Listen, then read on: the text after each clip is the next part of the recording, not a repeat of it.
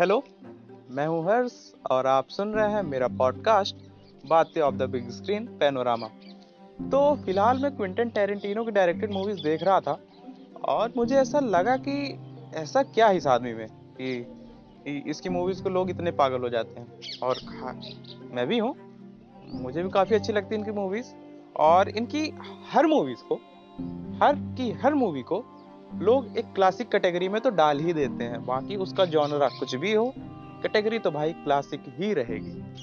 तो आज हम क्विंटन टीनो के बनाई हुई मूवीज़ के बारे में बात करेंगे।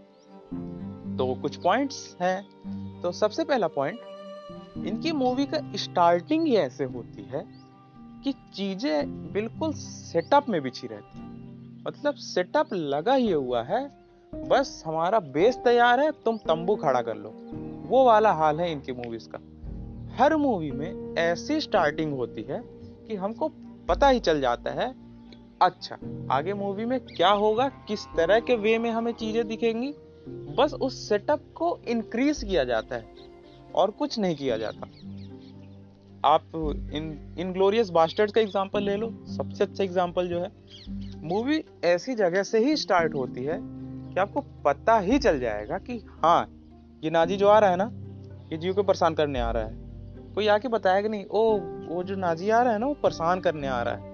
ये काफ़ी मूवीज़ में आपको देखने को मिल जाएगा, लेकिन इनकी मूवीज़ में वो इन इनग्लोरियस बास्टर्स में आपको देखने को नहीं मिलेगा। वो जो नाजी और उस आदमी को जो टॉक थी, पूरे तीस मिनट की टॉक थी, लेकिन वो पूरा जो सीन बयां करता है, नाजी का दबदबा नाजी कितना वो है, क्रूएल है, भले वो कितने प्यार से बात कर रहा है, और वो जो बेचारा फ्रेंच आदमी है, वो कितना दबा हुआ है, भले ही वो उसका घर है। ये चीज़ आपको इनकी मूवीज़ की हर मूवीज़ में दिखेगी हर की हर मूवी में ऐसा ही सेटअप चालू रहता है। और जैसे ही आप मूवीज़ को इनको शुरू करेंगे, और कैरेक्टर जैसे ही बोलना शुरू करेंगे तो आपको पता चल जाएगा कि इस मूवी में कैरेक्टर्स का माइंड कैसे सेटअप है। कैसी चीज़ें देखने को मिलेंगी। दूसरी चीज़, इनकी मूवी का हर एक सीन काफ़ी स्मूथ चलता है। मतलब मैं ऐसे क्यों बोल रहा हूँ, काफ़ी स्मूथ क्योंकि सच में काफ़ी ज़्यादा स्मूथ चलता है। बिल्कुल साबुन मतलब टाइल्स जो बिल्कुल फिसलाती ही ले जाए और काफ़ी मज़ा आने, मज़े आने वाली टाइल्स बिल्कुल रोलर कोस्टर राइड लेकिन आराम वाली, वो वाला। हर एक सीन इनकी मूवीज़ का इतना अच्छे से लिखा हुआ होता है, इतने अच्छे से शो किया जाता है हमें कि मतलब ग्लोरिफिकेशन की हद। इससे अच्छा ग्लोरीफाई कोई करके दिखा दे। एक एक पॉइंट जैसे दिखता है। ओहो, और वो सीन्स हर एक पॉइंट्स को दिखाने के लिए बने हुए होते हैं। ऐसा नहीं होता कि जल्दबाजी में बना दिया गया, या फिर ऐसा भी नहीं होता कि इस सीन की इतनी लंबी ज़रूरत क्या थी? आप जब देखने लगते हो ना, बिल्कुल खो जाते हो। लगता है, वाह मतलब वाह, ये तो चलते ही रहने दो। कोई प्यारा सा गाना, कुछ अच्छा सा फसाना चल रहा था।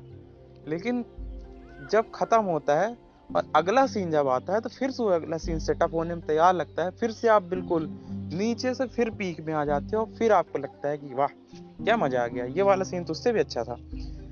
तीसरी चीज़ जो होती है, इनकी हर मूवीज़ एक बुक की तरह रहती है। मतलब चैप्टर वाइज चलती जाती है। हर मूवीज़ में तीन से चार से पाँच चैप्टर आपको मिलेंगे।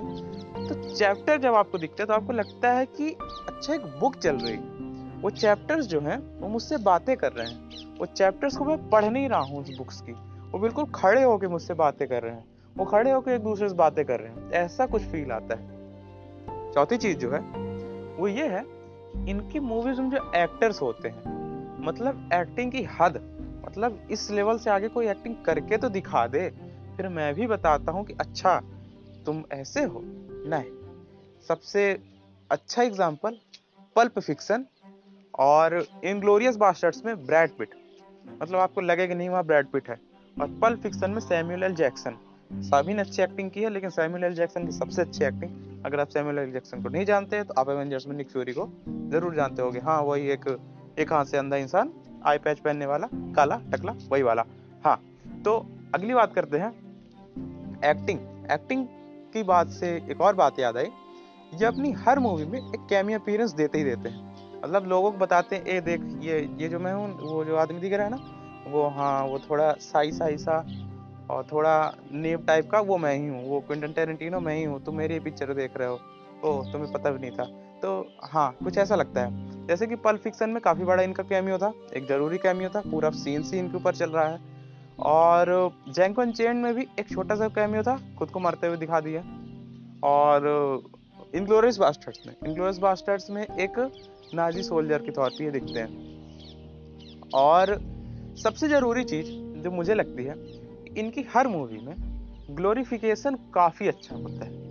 मतलब हर एक चीज़ को इतना अच्छे से ग्लोरीफाई किया जाता है कि आप बिल्कुल, जो कहते हैं ना, लहरों में खो जाने वाला वैसा, कोई आप बहुत ही सुंदर सी जगह में पहुँच गए हो, हर एक चीज़ काफ़ी सुंदरता से चल रही है, वैसा वाला हाल होता है इनकी मूवीज़ में।